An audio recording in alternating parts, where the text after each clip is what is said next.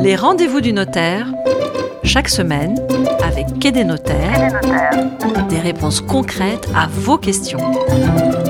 Les rendez-vous du notaire, comme chaque semaine, Patrick McNamara, le fondateur de quai-des-notaires.com, répond aux questions concrètes que vous lui posez. Bonjour Patrick. Bonjour Alexis. Aujourd'hui, Patrick, c'est une question de Benjamin de Lille. Quel est l'intérêt de passer par une promesse de vente, nous demande Benjamin, quand il n'y a pas de clause suspensive? Ne peut-on pas signer l'acte de vente sans promesse? Alors, la réponse peut varier selon le type du bien vendu mais de manière générale, nous avons deux constantes. D'abord, aucun texte n'impose précisément la signature d'une promesse, euh, mais un texte fondateur du droit des contrats nous invite à beaucoup de sécurité et de protection. L'article 1583 du Code civil prévoit que la vente est parfaite entre les parties dès qu'on est convenu de la chose et du prix. Alors, c'est très effrayant parce que ça veut dire que si on se met d'accord sur la chose et sur le prix, boum, on est lié définitivement, la vente est parfaite. Mhm. Savez-vous, Alexis, je vais vous poser une petite question à mon tour, de quand date ce texte à votre avis? Oh là, aucune idée, j'ai l'impression que ça remonte.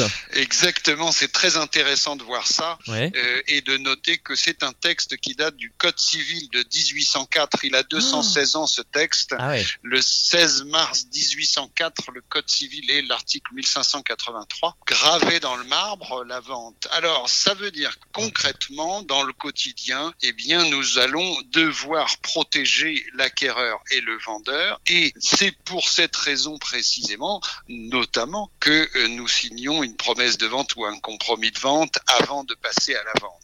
Concrètement, si on vend une copropriété, un lot de copropriété, un appartement, nous allons devoir récupérer des renseignements auprès du syndic sur la situation du vendeur. Si un droit de préemption existe au profit de la commune ou au profit du locataire, nous allons devoir purger ce droit de préemption, c'est-à-dire écrire au locataire ou à la mairie pour leur proposer le bien à la vente et exercer éventuellement leur droit de préemption. Donc, pendant ce délai préalable à la vente, il faut que les accords des parties soient signées, qu'elles se soient engagées l'une et l'autre, et c'est pour ça qu'il est nécessaire, ou en tout cas très conseillé, de signer une promesse de vente, même s'il n'y a pas de conditions suspensives. D'accord, donc c'est conseillé, pas obligatoire mais conseillé. Alors, euh, s'il y a des conditions suspensives, est-ce que là par contre, on est obligé de signer, de passer par une promesse? Alors, s'il y a des conditions suspensives, euh, ce sera nécessaire. J'indique et je souligne que même sans conditions suspensives, c'est mmh. beaucoup plus que fortement conseillé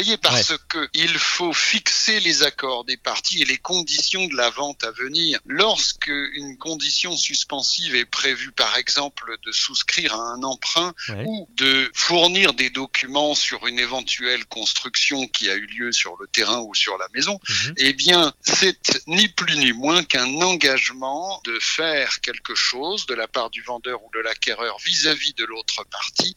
Et cet engagement de déposer un prêt ou de fournir des documents et d'obtenir son prêt, par exemple, eh bien, elle doit être encadrée dans des délais. Et vous savez qu'il y a toujours euh, un bâton et une carotte. Et si on ne respecte pas les délais, il faut aussi prévoir les sanctions.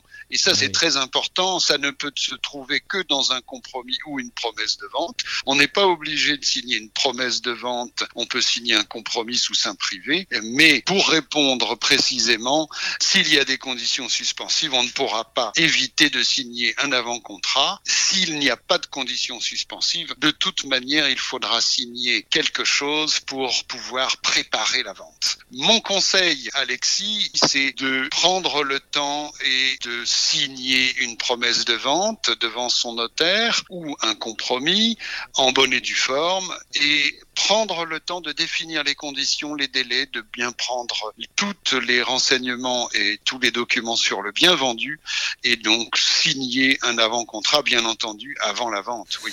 Comme chaque semaine, Patrick McNamara répond euh, concrètement aux questions que vous lui posez sur la page dédiée quai-des-notaires.com slash les rendez-vous du notaire. Merci une fois de plus. Patrick McNamara, c'était très clair. Merci à vous.